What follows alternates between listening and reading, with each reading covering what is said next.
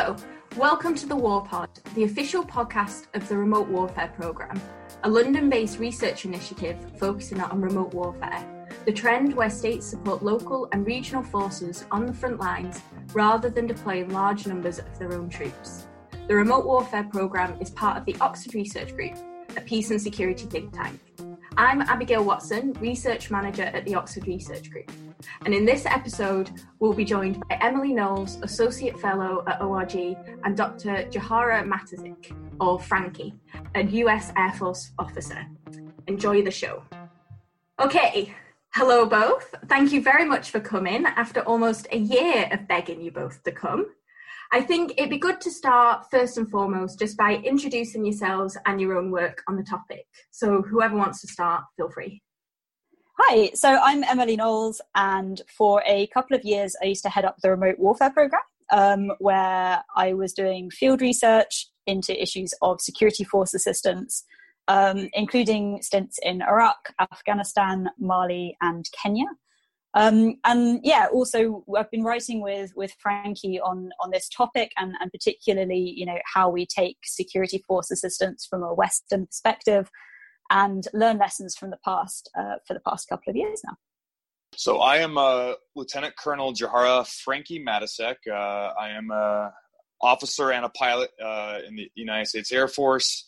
I'm also an assistant professor at the United States Air Force Academy over there in Colorado and what better use of my PhD, which I got at Northwestern, studying actually security force assistance and training foreign militaries, is I'm actually deployed here Afghanistan. So you guys are a lucky audience if you get to hear me talking straight from the source here in Afghanistan, and um, put my PhD to use flying an airplane out here actually. So uh, talk about talent management. Anyways, um, as is the usual bureaucrat, you have uh, the, the, bureaucrat disclaimer is the views represented by Lieutenant Colonel Mattis. I do not represent the views of the U.S. Air Force, U.S. government, or any element of that as such. Uh, so, other than that, everything you hear today is just me being myself, and don't attribute it to the United States military.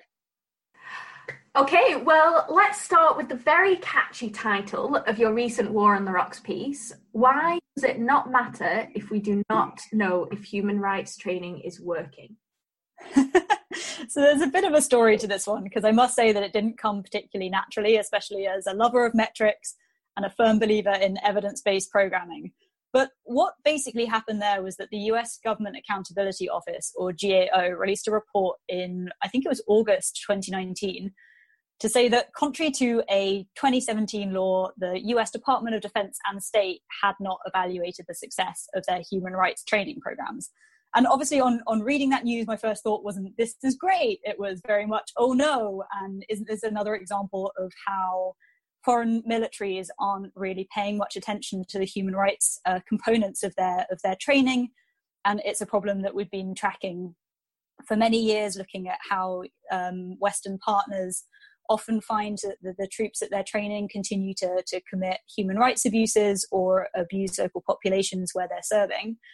Um, but actually, then we started. So Frankie and I had a conversation where we we started thinking about well, actually, given that the GAO mandated now the DoD and DOS to actually come up with some metrics and to have a firm timeline on evaluating their programs, we started to look at this and think, you know, well, actually, if they were to do that at this particular moment, what would they evaluate and what would those evaluations say?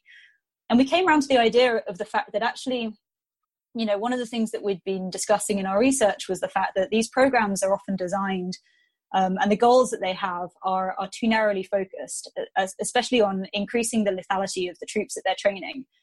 So actually at this stage if they were to assess them purely on those terms we we decided that even uh, training missions that we thought like on a grand strategic level weren't successes might actually pass an evaluation like if you were to evaluate them purely on lethality and whether they'd improve the lethality of those troops um, maybe they would come out with a great assessment and actually for those of us who are arguing for a strategic rethink or reorientation of security force assistance in fragile states it's actually quite good that militaries aren't able to, you know, pull off a massive like stack of years of metrics demonstrating that these programs are wildly successful um, because they haven't been evaluating the success of them. So, you know, from that perspective, it's kind of it's a blessing in disguise. So let's leave it there. It's not like I'm, I'm wildly enthusiastic that no one seems to be paying attention, but at the same time, like it, it's pretty good from this point of view um, that we're not dealing with programs that have been kind of declared a, a, a measured success.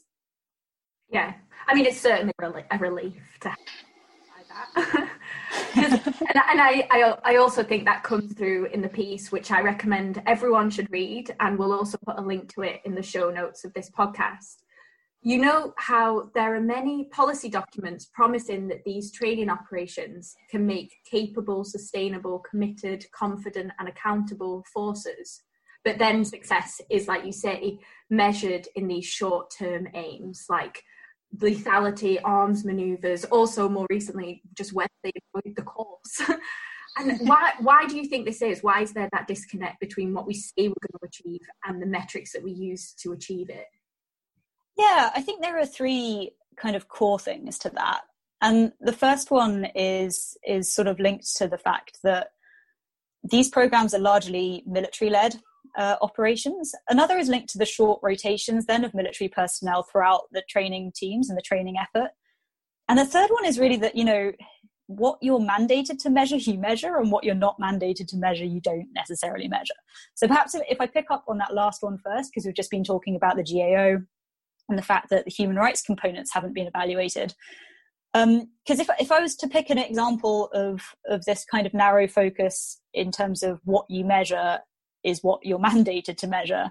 If I take you back to, to Afghanistan, and this is like 2008 Afghanistan, so this is before the US military really decided that its its role with the Afghan National Army extended past improving their fighting capabilities. So in 2008, you had the National Defense Authorization Act that specifically required the, the Department of Defense to report on um, the effectiveness of their training with the Afghan National Army. But what the actual text said was that it wanted them specifically to monitor the number of Afghan units able to conduct operations independently.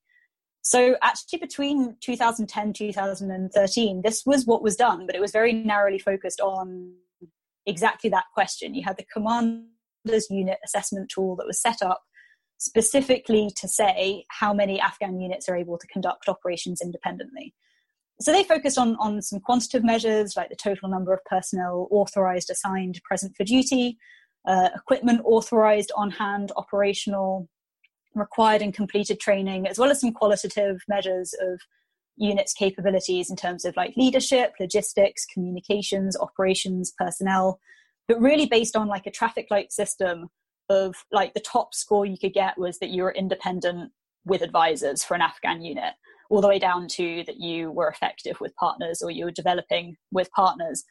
But i guess like the point here is that it was a very narrowly focused assessment on that specific mandated question of like how many units are capable of operating independently.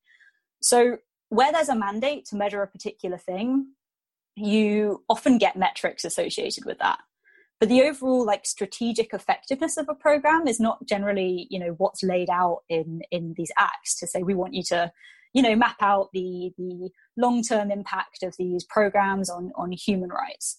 So you don't get that measured in those assessments.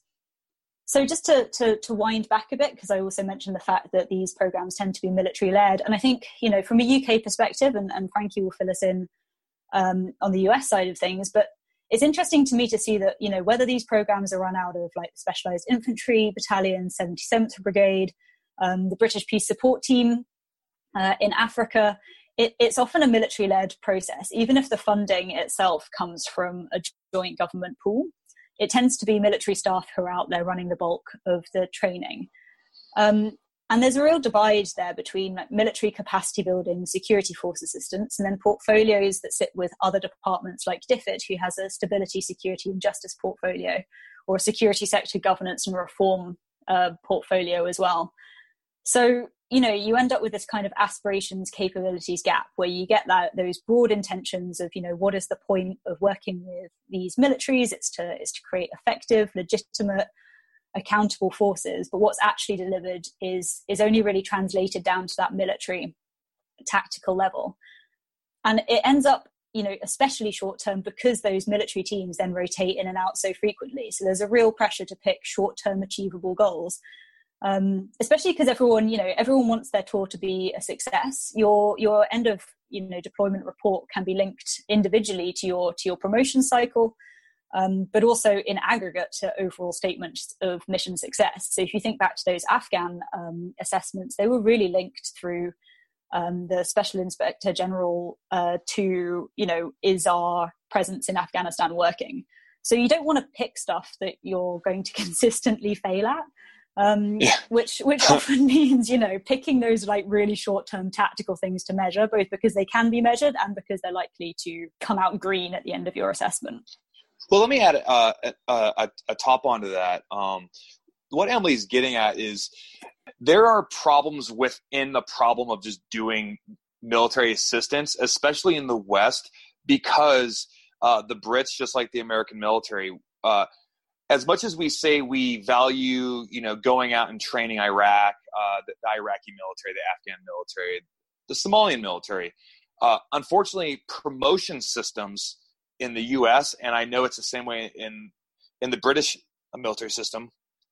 Uh, they don't value people that spend time doing this type of, you know, train, advise, assist type mission, and so you're caught in a really precarious uh, situation of not only like the miserable stuff of folks that end up in these jobs that more often than not were non-volunteered or non-voled as we call it uh, end up in these jobs of they're they're in that that weird gray space of this job isn't really good for my career but i should probably try to make the most of it. What can i do to at least produce numbers on paper right? Because again, uh, the, the, promotion systems in, in, the U.S. and also the British system is, is you have to, you know, how much impact did you have? How many people did you train? Uh, how much of a budget did you manage and oversee?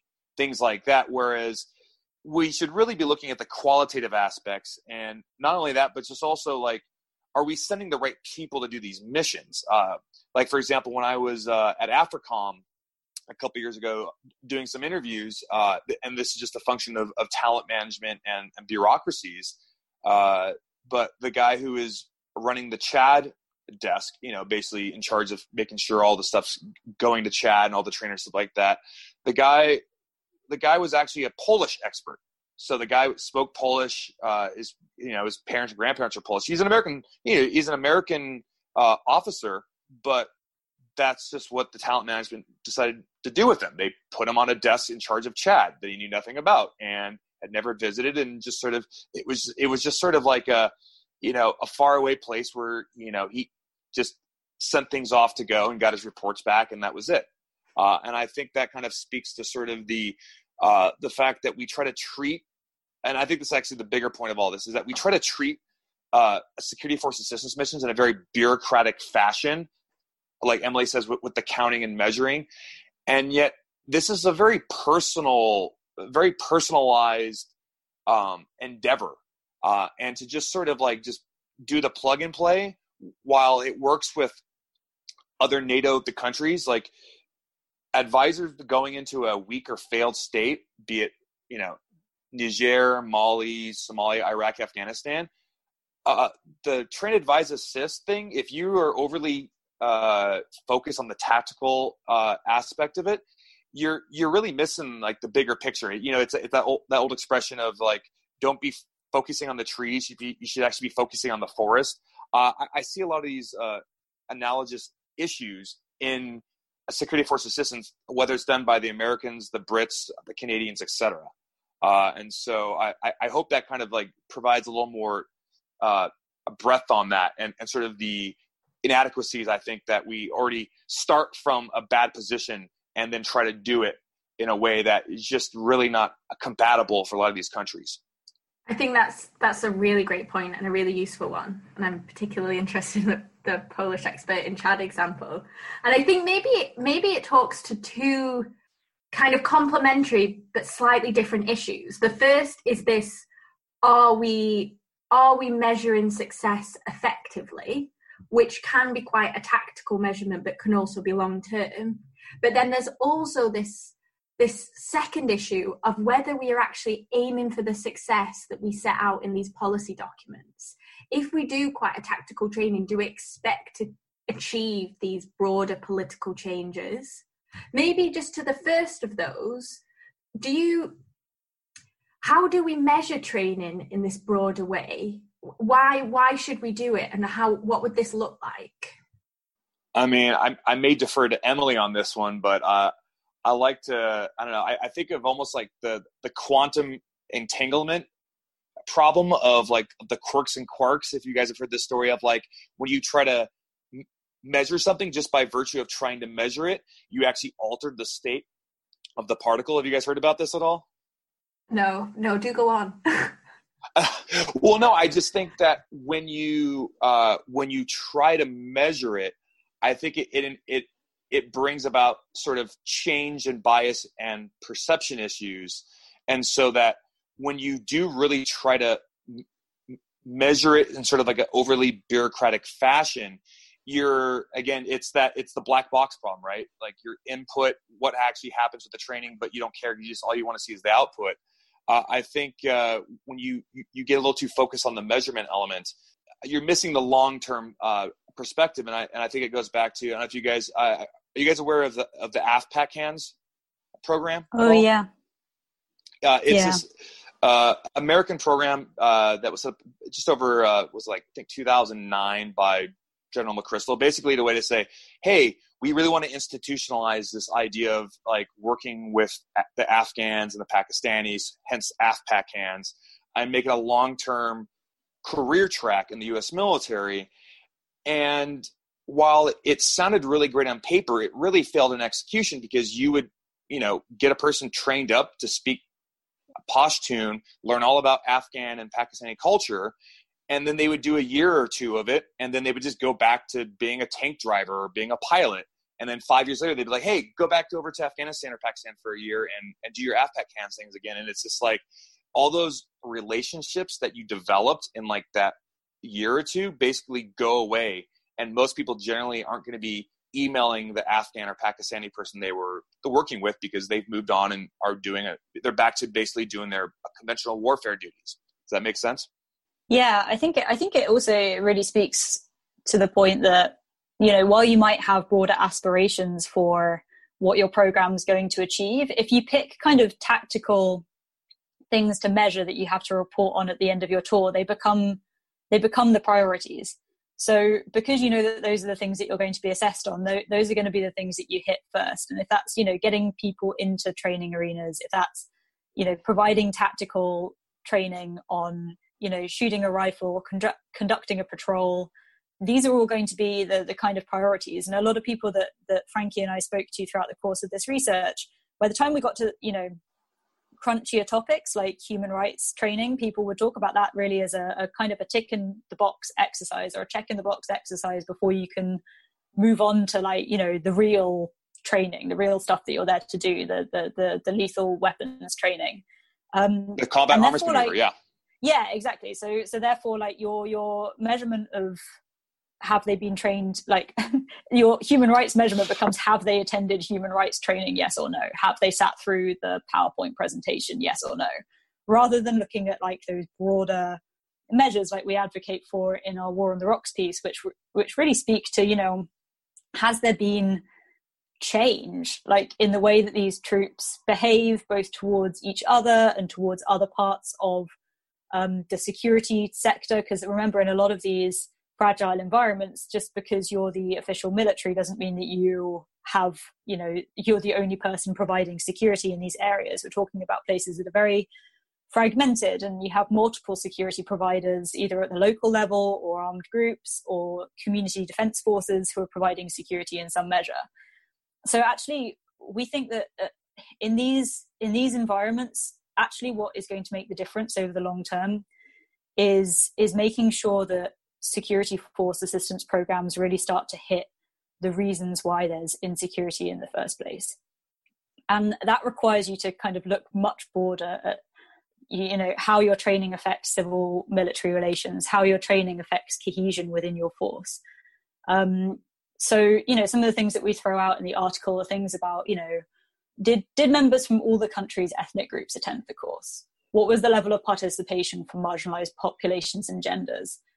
Did did did what you saw on the ground like were people reacting to each other on the basis of their military hierarchy or did certain individuals or groups or or clans or ethnicities dominate the course?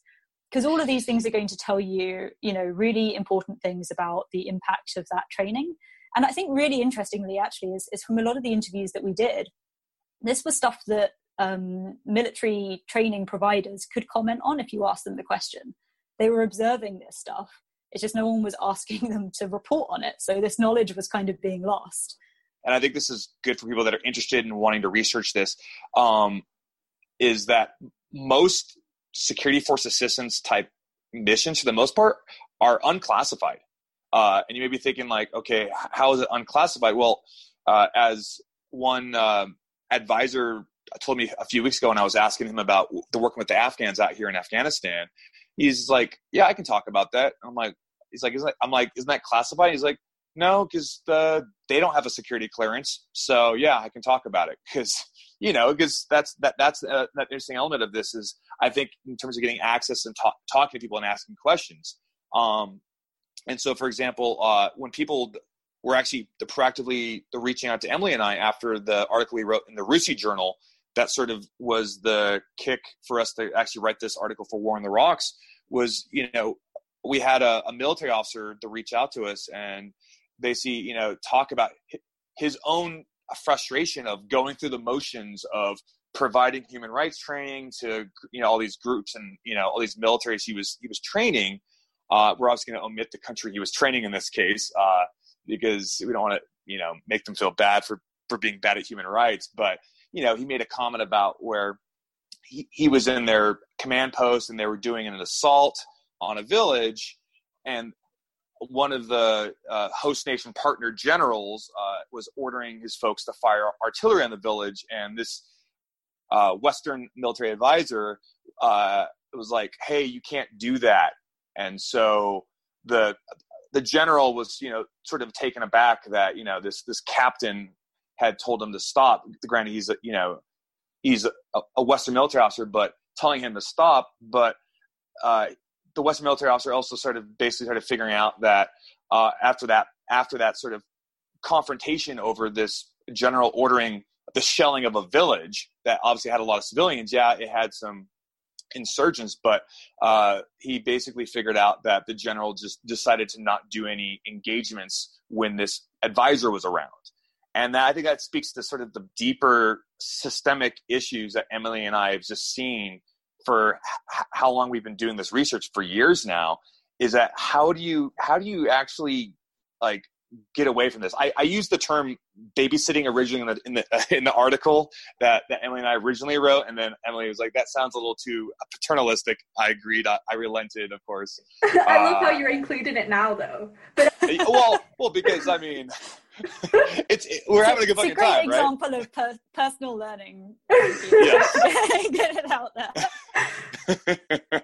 yeah, but uh, you know, it's just one of those things of like, at what at what point do we know this this sort of a socialization process of making them professional. I mean, in most cases, unless you want them to be as professional as, as the British military or the, the American military or, or the Canadian military, uh, the question is can we actually walk away and not be there for a day and do they keep on doing the right thing when no one's watching right i think um, okay. in uh, peter feaver calls it uh, that it's it's it's the problem of of are you observing and monitoring? And when can uh, they get away? And the term they use is shirking right?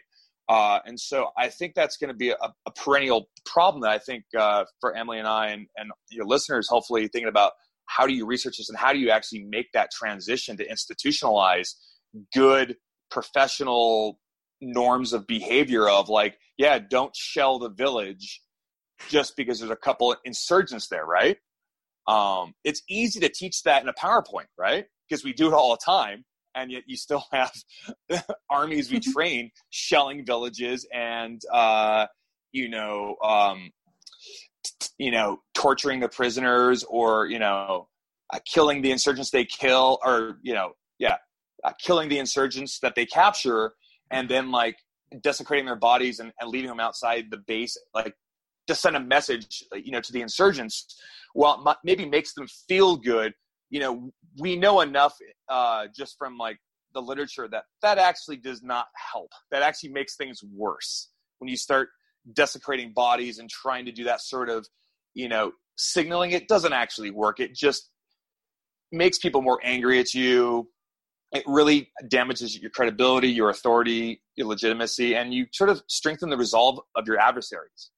Yeah, absolutely. The last thing I would just add on to there is is was kind of the the basis for the the RUSI article that that we both wrote together was that realization that military training, like the content stuff, will only fix problems that are caused by a lack of skills or knowledge. They're not going to fix things that are caused by they're not going to change attitudes, whether that's attitudes towards civilians or women or people of other religions or clans or whatever that may be. If you're looking for like actually changing behavior in the long term, as Frankie said, like that was one of the questions that we put forward in the War on the Rocks article is that, you know, this stuff is really hard. Training international militaries in fragile states fails for a wide number of, of very practical reasons because it is very difficult to do.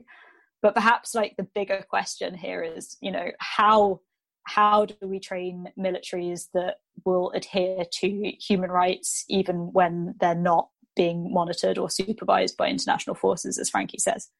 And, and I wonder how much the measuring the success of whether or not that is happening can happen at the military level. You mentioned some really good questions that I think we need the answers to, but sh- at what level should we be asking those questions? I mean, with answering those questions, I mean that's those are strategic level questions and policies that need to be administered and expecting a captain or an NCO uh, to figure that out uh, is highly unlikely. Like they can impart their vision at the at, at the unit level, but when it comes to like the leadership of that uh, partner military that you're working with, that that captain or NCO can only do so much. Yeah, I would disagree controversially, which is always great on a podcast. exactly. I'm just going to throw my hat down here. Um, no, because I think I think it's a really important question about who leads this conversation. I think absolutely this is the sort of thing that needs to be led from the top to say, hey, you know what, we genuinely care about the long term impact of our human rights training on the conduct of hostilities by our partner forces. And we've designed a set of metrics that we want you to, to gather evidence against that we're going to use to track this over the long term, right? Um, but fundamentally, you know, a lot of the the troops on the ground that we that we interviewed um, were, you know, they it wasn't like we were only talking to strategic level generals or people who were in command of the entire country operation. Actually, sitting down and talking to people that have been training these forces for six months, eight months, you could you could elicit plenty of opinions about the the way that they conducted their operations or you know their resistance to having women in the force or the ethnic or um, factional imbalances within the forces that were being trained. It's just that you know without providing people with a template to actually report that in a in a consistent fashion it becomes very difficult for people at those higher strategic levels to absorb that information and to to make a strategic plan on the basis of it and i mean i was really surprised at the number of people that we spoke to who, you know, they, they'd been asked a couple of things to report on uh, while they were while they were deployed, but they tended to be very broad questions. I remember sitting down with someone who was deployed um, as part of the EU training mission in Mali, who was basically there as a UK officer and said, you know, I've been asked to report on anything that would affect the UK's position in Mali to do with the G5 Sahel. And i mean that's just that's just huge. You, you can't provide you know targeted information that's going to inform you know a, a particular strategy if you don't ask people really specific questions.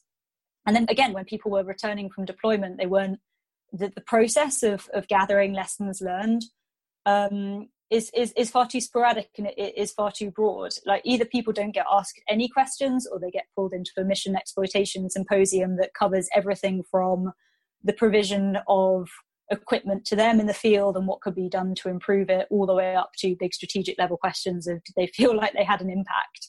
Um, on the on the operation itself. And i think that you know if you provide people with a checklist of things to look for whether they're providing training at a really tactical level or whether they're operating in a strategic headquarters there's something there at each level that you can use as a proxy to measure stuff like adherence to human rights or attitudes towards the civilian population or attitudes towards civilian control over the military or stuff that we know that we're interested in. It's just that we're not gathering that from our training missions as they currently stand.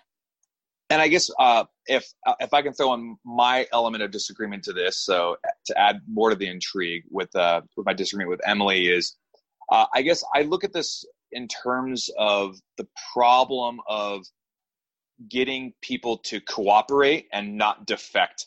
Because again these places that emily and i look at and people we talk to it's this sort of fragmented security um, infrastructure in this country where you know we're in the, in the west like we're just used to like a meritocracy of of people basically go up the ranks because they get promoted not because of their last name or who they know but or what family they're from. Although I guess the British military, you guys do that with with, with Prince Harry, Prince William. But I digress.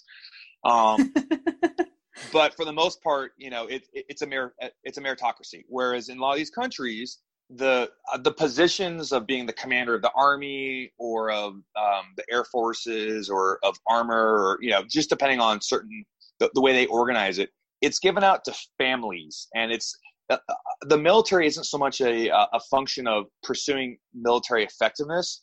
It's more just it's it's a patronage system uh, for basically distributing rents. And so when you have uh, American and British and other military advisors come into that country to provide assistance and you know teach them how to march and, and shoot straight and things like that.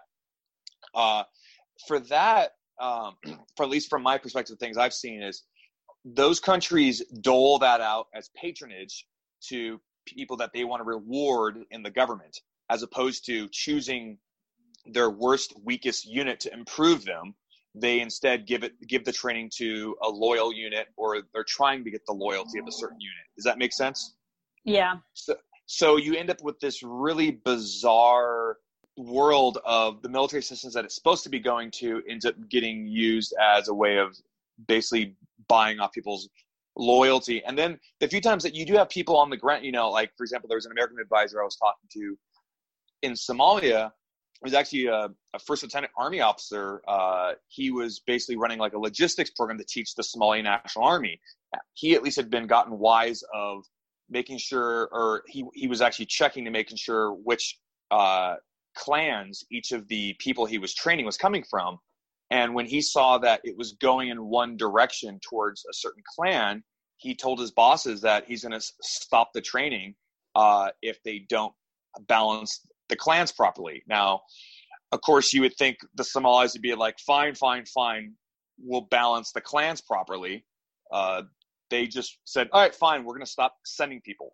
And then there, therein lies the uh, other inherent problem is at that point you go, are you just using us or are we actually getting anywhere in this system? Mm. I would like, I, I really like that argument, and I think that controversially, it supports the fact that you know people at a at a lower level can measure and monitor this stuff. Um, you know, the guy that was organizing the training recognized the fact that one clan was benefiting and tried to make that change at his level and i think that you know rolling that out across training missions to say that you know these are the things that we want to measure because they're important indicators of exactly that frankie you know whether the training is actually likely to change attitudes and behaviors or whether it's being used as a reward mechanism or whether the right troops aren't getting trained that's something that needs to that needs to be picked up on on the lower level it's not something that strategic commanders are necessarily going to see the scale of the problem if they're not getting consistent reports from the ground. And I mean, this is a problem that we've picked up before in, in other arenas as well. I remember in, in 2014, I was doing an assessment of corruption and its its impact on mission success in Afghanistan um, for Transparency International. And looking at that study, it was it was amazing how many people we interviewed at a lower level within the military who were saying, you know, I thought it was bad that all of our contracts, when we were setting up a base, that all of our contracts for building materials, for laundry, for food, for protection, were all coming from the same families. Um, but I didn't report like I wasn't ever asked about that. That wasn't something that was being reported up the the command chain because it wasn't something that was being communicated as a strategic priority, right? At least not until much later during the mission. So I think I think you miss yeah. an opportunity if you if you say, well, you know, this doesn't sit at the tactical level, this is a strategic level issue, sure. But it's people at the tactical level who are going to be seeing a lot of these indicators that if you had them, would be red flags to say, hey, we've got a problem here. It looks like there's a systemic abuse of this training, for example, or that all of this human rights training is unlikely to provide an effect because of these these metrics that are being passed to us by our training teams. And I, I would also say that I mean you're both right in a sense that unless those the, the tactical and the strategic speak to each other, then you're just going to have enclaves of excellence doing kind of good tactical things and you're going to have a strategic plan that doesn't reflect the realities on the ground. So there's that middle operational level that needs to make sure that both at a tactical level it's being fed up into a strategic plan, but also at a strategic level that we're making sure we're learning from those tactical mistakes and building them into something that can have strategic change. And I think that kind of speaks to the second argument that the piece and war on the rocks makes that we think that security force assistance that you think security force assistance can actually have long-term institutional impacts if the focus was shifted towards the strategic and political levels so what what does that look like do you have any examples of it working in practice? Well yeah, working in practice. I mean uh, I, I, would say uh, in a place like uh, senegal uh, decades of american and, and french uh, assistance to like the Senegalese military has has really made them sort of an outlier uh, on the African continent, especially in West Africa, as the the only countries have not had a, a, military coup attempt. And what I would regard as a highly professional force. I've spent uh, a, a, significant amount of time w- with the Senegalese military, uh, but I think that's also uh, that's that also has been a, a product of like just political willpower on on their part to actually absorb military assistance from from the Brits, the French, uh, the Americans. Um, one of the coolest things I ever encountered was uh, meeting a lot of senior uh, Senegalese officers who uh, who would talk about like um, how much they loved getting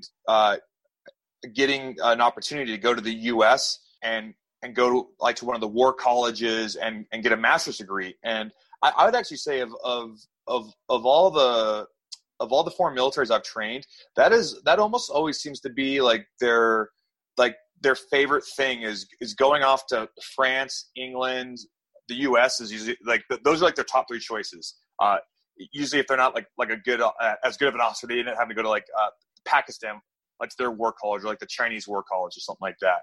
Uh, but like they really really love getting to go to like these western countries for a year or two and, and, getting a master's degree at one of their respective war colleges and i think maybe that's maybe that is how you kind of institutionalize in a lot of these countries uh, which is kind of uh, the opposite of, of a lot of research basically saying that like oh when you provide this um, education and, and military training they're more likely to engage in a coup yet i yet at the at a certain level if you if you really actually dial it down like for example, Rwanda. If you go on like a security assistance monitor uh, right now, you'll see over the last 20 years we've trained up almost 30,000 Rwandan troops, uh, and there hasn't been a single uh, coup attempt there. Uh, the same thing in, in Senegal as well. Like th- there are countries where they, you know, they value the opportunity to go to the U.S., Britain, and France, and other Western countries and get this education and they bring it back to the country and they improve their country and they engage in sort of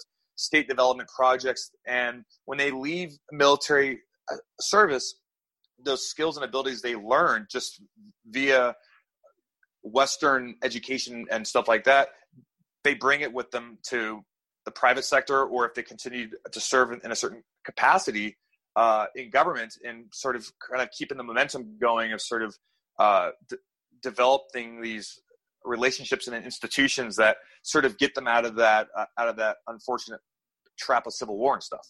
No, I think that's an excellent point. And actually, I, I know that that's something that's come across as well in interviews that I conducted with, with you as well, Abby, about that really important, you know, what is the motivation of the force that you're training? Like, do they, what, what are their goals and their objectives? And I think one of the, the things that you can see is if you've got a genuinely a, a committed partner like the, like the Senegalese who want to improve their military skills, but also improve the way that they think about the military and the relationship of the military in, in broader society. Like you can you can make a really big impact with training. And the problem is is that as as we know from from looking at how British training programs tend to be devised, you know, that local perspective in terms of, you know, what is it what are their objectives, what are their priorities, tends to be built in like right at the end or towards the end of a of a scoping exercise for for British military assistance. Like we come up with a plan and then at a certain moment we tell the partner force what that plan is and they might be able to submit some things that they would like added or amended in that plan but it's not really a, a locally owned locally driven process um, and in a lot of these places we know that we're providing human rights training to forces that have very little motivation to actually change the way that they interact with the civilian population.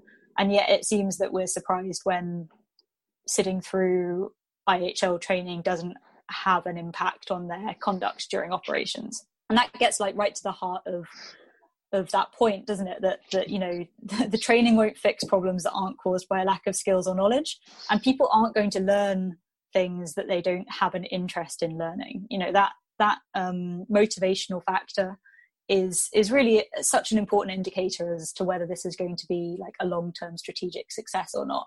And yet, it's not brought in early enough in the process. I would say. Yeah, and that's something that we also looked at in our own fusion report. This idea that we just bring we bring it to partners too late in the game for them to have meaningful impact because there's the risk that if they say no to the training that the funding that the training is also removed so which one would you pick so i think i'm just finish by by asking in the war on the rocks piece you talk about this broader research on security force assistance.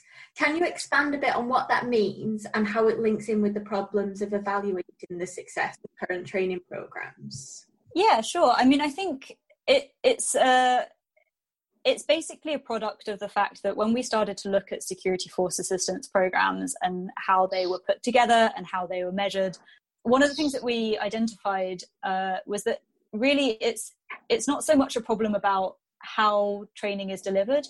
Like the quantity and the quality of training or the quantity and quality of local troops trained is important. But more important is the fact that you need to have a really um, comprehensive vision for what it is that you're trying to achieve through this training. And in states especially in fragile states where you've got you've got fragmentation of the security sector you've got perhaps sectarianism or corruption or violence has been normalized by a regime or within a state, those factors really shape how security forces behave towards civilians um, and inform their responses to conflict and insecurity. So, if approached too technically, security force assistance in these environments can actually be destabilizing because it, it can act as a sort of unintentional kingmaker where you're, you're capacity building a force, but the force itself doesn't represent the interests um, of the population as a whole. And the problem is, is you know, we don't really have any metrics in place to decide where that's the case or to decide what to do with that information once we've got it. So you get, you know, a lot of policy debate focuses on whether or not we should provide security force assistance at all to militaries who commit abuses um, or who are partisan. But I mean, through our research, we think that there might, you know, there might be a secret third option that doesn't focus so much on whether or not there's irrefutable evidence that a unit is abusing civilians because that locks us into a kind of a standards and safeguards mentality where NGOs and other people are often trying to like overcome a barrier for what level of evidence switches a light from green to red. So, you know, what level of abuses would be enough to alter whether security force assistance is provided um, by Western partners to a local force. Um, but instead, uh, perhaps, you know, the answer is that we assume that security forces under certain conditions um, especially in fragile and fragmented set- settings, are they're highly likely to commit abuses, or there's a conducive environment for human rights abuses occurring. So actually, you know, maybe we provide security force assistance, but on the condition that we design those programs to actually address those conditions. So that would be adopting a peace building approach to security force assistance. You work with where you are rather than where you'd like to be. And you design those programs to improve relationships across and around the security sector in its broadest sense.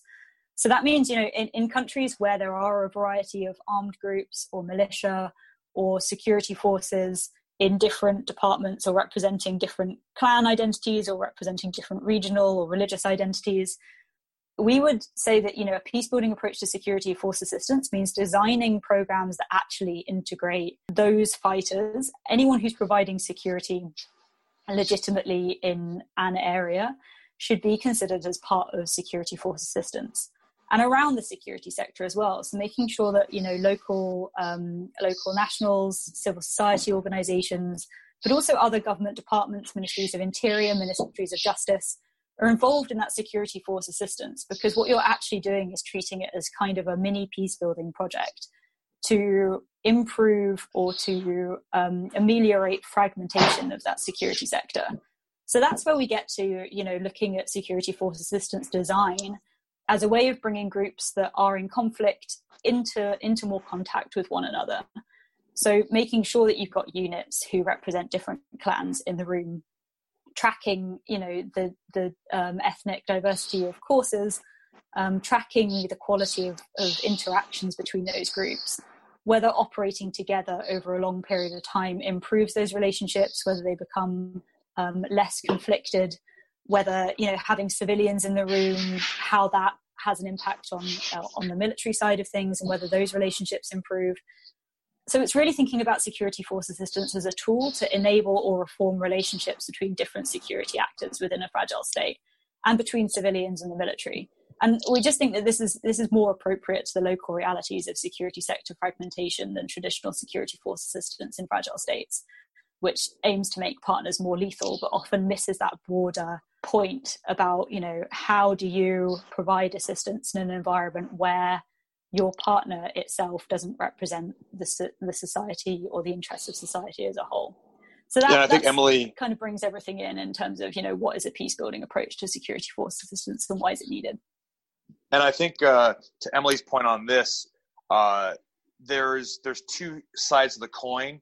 Uh, the uh, what I think is important about what Emily was talking about, and what, what I think we're, we're trying to get is engaging these informal security actors uh, in these these places where people kind of know how to keep control of their areas and they know how to sort of um, basically provide informal security without the the police or the army there is actually engaging them and and seeing if you can get them to buy into the peace building approach with the actual national army with the regional police now here's the international political problem this is the two sides of the coin is that on one hand uh, like the U.S. or British government will say, like, no, no, no, we can't engage these informal security actors because they're they don't represent the state. They're not formal actors. They're not elected leaders, right? So you have that on one hand. So, for example, Somaliland is a great example of a state within a state that more or less the West can't engage or train or equip or do anything with the Somaliland army even though Somaliland has basically been its own state for the last three decades, essentially. Uh, and they have some modicum of freedom and democracy there and a fairly effective army in that country. But the, you know, the, the red line is like, no, the West will not engage a Somaliland because it is it, it never seized Mogadishu. It is not a, a sovereign state. Yet here on the other side of the coin, you have the U.S. and the Brits and other countries that were that were and have been supporting the Kurds and the Peshmerga, which the Turks consider to be terrorists, and yet we willingly engage with them, even though Kurdistan is not a country, and yet we do it, and we just go blah blah blah national interest. So I think yeah. that's an important uh, thing to walk through is the fact that the Peshmerga are also informal security actors, and yet the U.S. and the Brits and you know pretty much all, all of NATO and most of the world has no problem engaging in a security force assistance with the Kurdish military. Yeah, and perhaps perhaps I'll just cap this off just by saying yeah. that you know what what is the reason why we're providing security force assistance in a lot of these environments to begin with, and it's because we're trying to address um, violent non-state actors who who pose a threat to our own national security, right? And and these groups really thrive in areas where um, governance is weak. And so, therefore, when, when we're looking for partners in these areas, it means that really what we're doing is we're working with partners who haven't been able to sustain good governance in their countries, which increases the chances that you're engaging with, with partners who are predatory or corrupt or sectarian. So you can't really use that traditional approach of just bolstering host nation legitimacy. And I, I mean, I think when we tracked it back um, through some data from ACLED since 2007, we saw that you know 23% of violent incidents that they have on record have been perpetrated by state actors, not by not by militia, not by terrorist groups. So in those environments, you know, you, you need to look at the security sector more broadly. You can't just pour all of your effort into um, into supporting a force because it's the the national army or because um, it's your chosen partner, but in isolation to understanding the rest of the security environment and including them in in the program. Otherwise, you know, at best you get islands of excellence where you've trained a small elite unit, but it can't function in the border security sector. Or at worst, yep. you end up training a, a partner who remains corrupt, inefficient, and predatory and won't gain the support or the legitimacy in the eyes of the population. So I guess you know fragile states are a, a, particular concern here for security force assistance, but they're also the places where we find the most security force assistance going on. So it's really important to get that right.